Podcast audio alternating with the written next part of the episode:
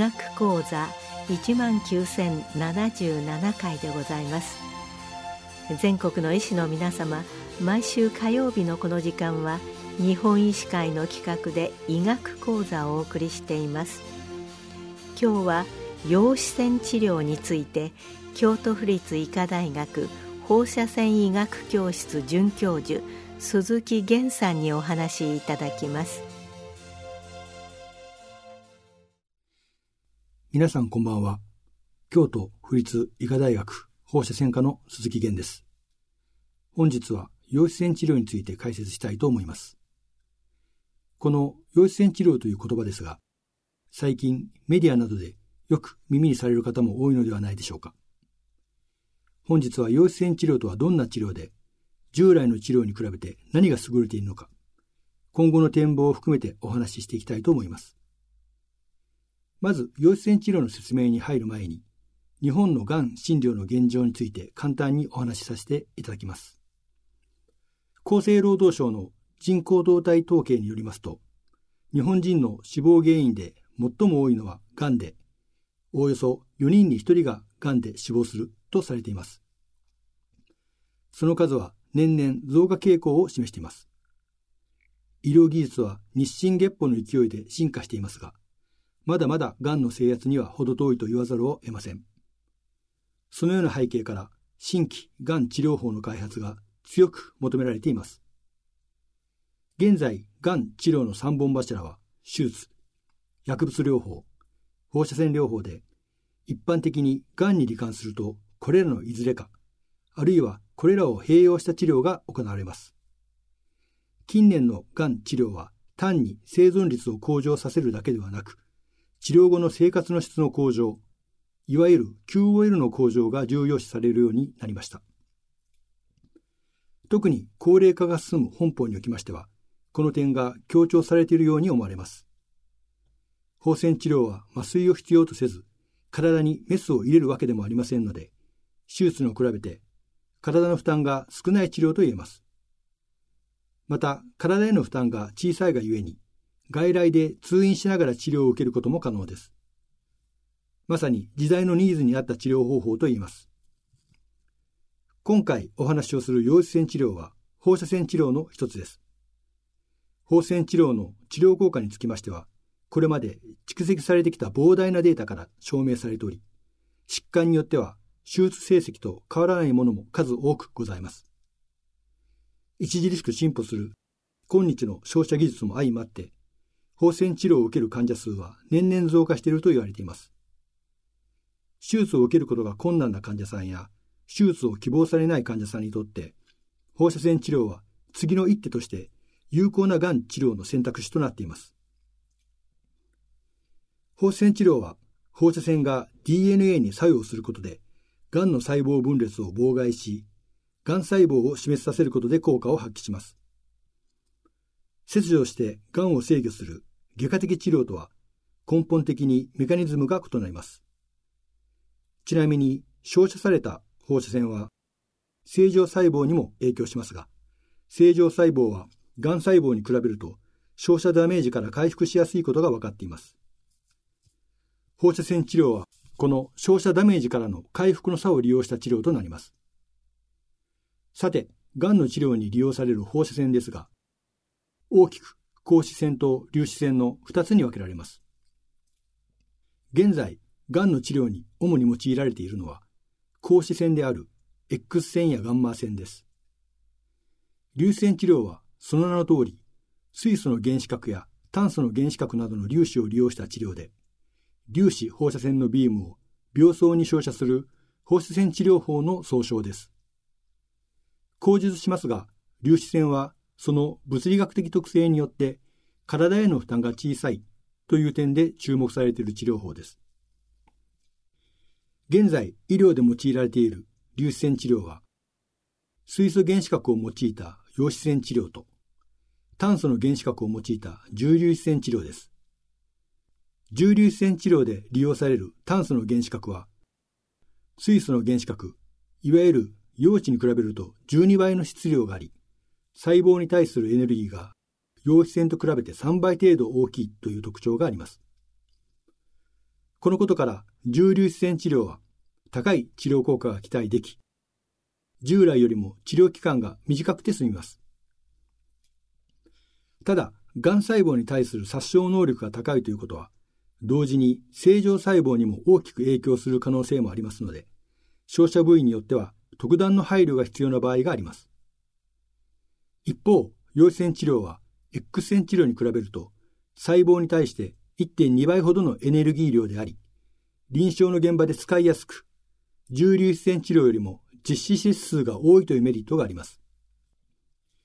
では、陽子線を含めた粒子線の物理学的特性とはどんなものなのか、そして従来我々が用いてきた X 線とどのように違うのかについて解説していきます。まず、X 線を用いた放線治療は、体外から体内に向けて照射した際、入射した体表面から数センチ奥で最大のエネルギー量となり、徐々に減衰しながら体の奥へ進みます。そして、照射対象であるがん病巣を通過し、それより奥深くへも減衰しながら進みます。すなわち、放射線の通り道すべてに放射線が照射されてしまいますので、がんだけではなく、放射線の通り道にある正常組織にも無駄に照射されてしまいます。この正常組織への無駄打ちが副作用の原因となります。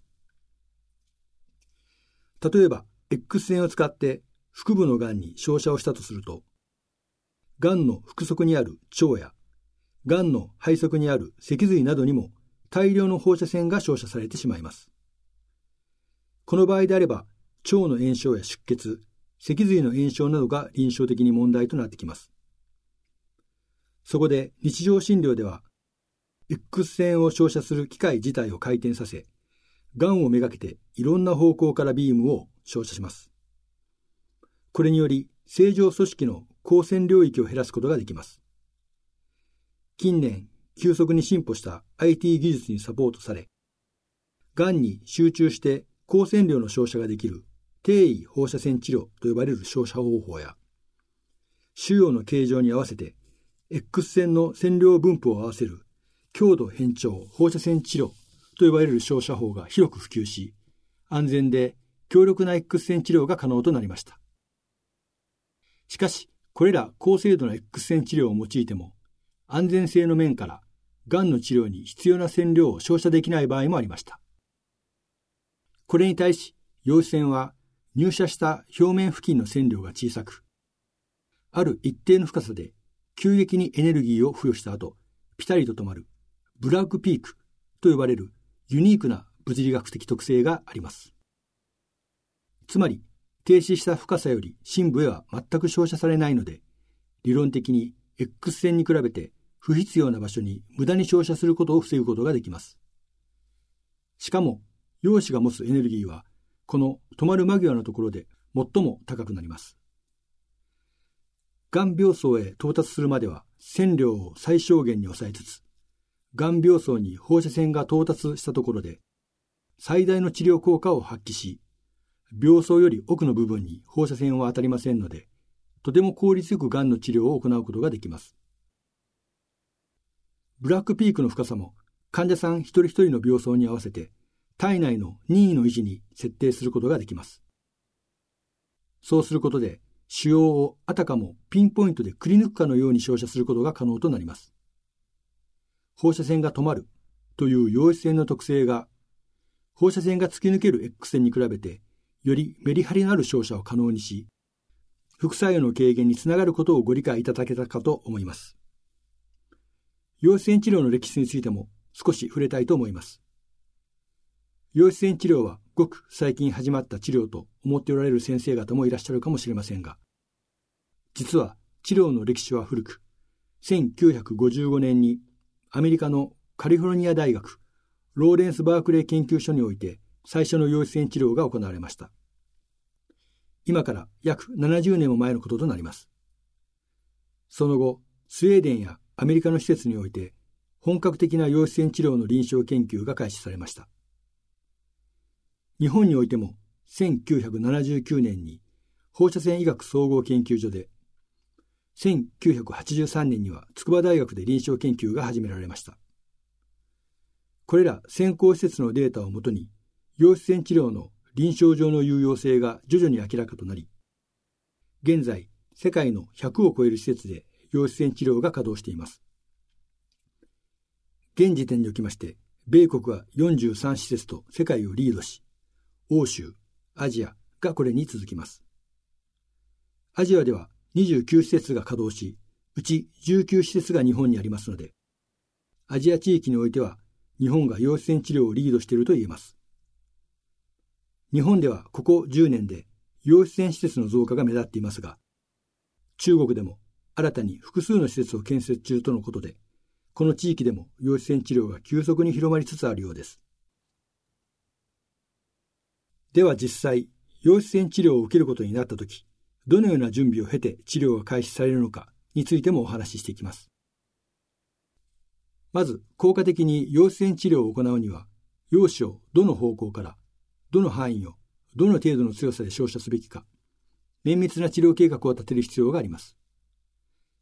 そこで、事前に患者さんがじっと安静にするための固定具と呼ばれる装置を作成した上で、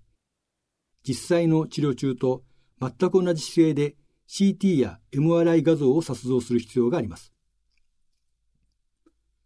ここで撮像された画像は治療計画画像と呼ばれ、陽子線治療の設計図となります。さらに呼吸や体内のガスなどによる病巣の移動などを考慮して、治療計画画像を撮像する前に、マーカーと呼ばれる小さな金属片を体内に留置する場合もあります。治療計画画像が撮像できれば、それをもとに医師や医学物理士などの専門スタッフが協力して、最適な放線治療計画を作成します。その後、治療計画を検証し、臨床に用いても問題がないことを確認した上で患者さんに治療を提供します。非常に精密な治療であるがゆえに、場合によっては治療自体よりも治療の準備に多くの時間がかかってしまうこともあります。治療が開始になると患者さんには毎回固定具が装着されたベッドに寝ていただき、毎回同じ姿勢で治療を受けていただくこととなります。治療は原則として1日1回、週5回行い、治療期間の長い患者さんで約2ヶ月ほどかかります。治療期間は病気の種類、進行度、部位などによって異なります。1回の治療時間は約15分から30分です。基本的には通院治療が可能ですが、患者さんの状態や治療法などによっては入院をしていただくこともあります。ここまで陽子線治療のメリットについて解説してきましたが、すべての患者さんを陽子線で治療できるわけではありません。一般的に他の臓器に転移がなく、病巣が限局していること、そして照射する部位に放射線治療歴がないことが条件となります。加えて、癌の原発部位や進行度、周囲臓器との位置関係や全身状態など、総合的に判断して適用を決定します。現在、陽子線が公的保険適用となっている癌種は一部にとどまっています。最初に保険適用となったのは2016年で、小児がんに対してです。小児は大人よりも放射線治療の患受性が高く、晩期障害の頻度や重症度と密接に関わるとされています。照射後の成長障害や二次発がんなどのリスクの軽減のメリットは大きく、小児がんに対する陽子線はとても有効性の高い治療であると考えられています。2018年からは前立腺がんや手術による根治治療が困難な骨軟部腫瘍が対象となりました。さらに一部の頭頸部腫瘍も保険適用となりました。一部の頭頸部腫瘍というのは悪性黒色種など従来の X 線では治療が難しかった癌種を指します。2022年からは術後に局所再発した大腸がんや、手術不能な局所進行膵がん、肝内胆管がん、4センチを超える肝細胞がんなどが追加適用となりました。その他のがん種に対しては、先進医療として陽子線治療が実施される場合もあります。先進医療とは保険診療の前段階となる研究的な治療です。そのため、対象となる眼種については、厚生労働省の定める規定があります。ただし、先進医療は公的保険が適用されませんので、陽子線治療にかかる費用の全額が自己負担となります。なお、最近では民間の医療保険で先進医療費を保証してもらえる場合もあります。一方、陽子線治療が適用とならないがんもあります。胃や大腸といった消化管のがんがその代表です。これらのがんはそもそも放射線治療の対象にならないことから、陽子線治療の対象にもなりません。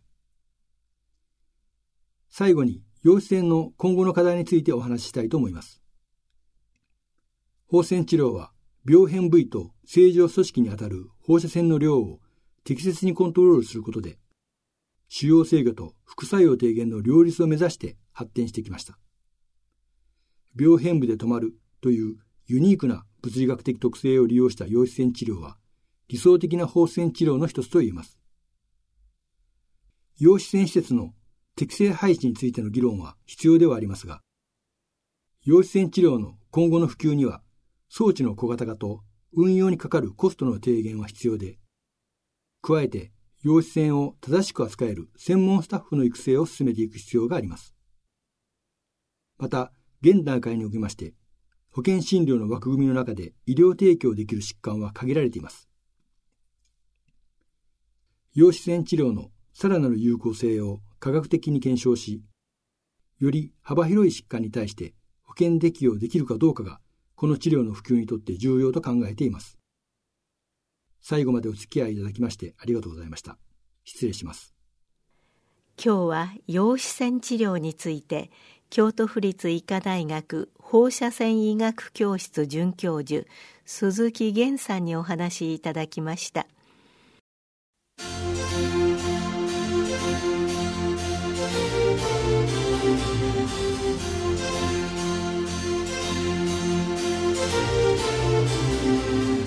それではこれで日本医師会の企画でお送りいたしました医学講座を終わります。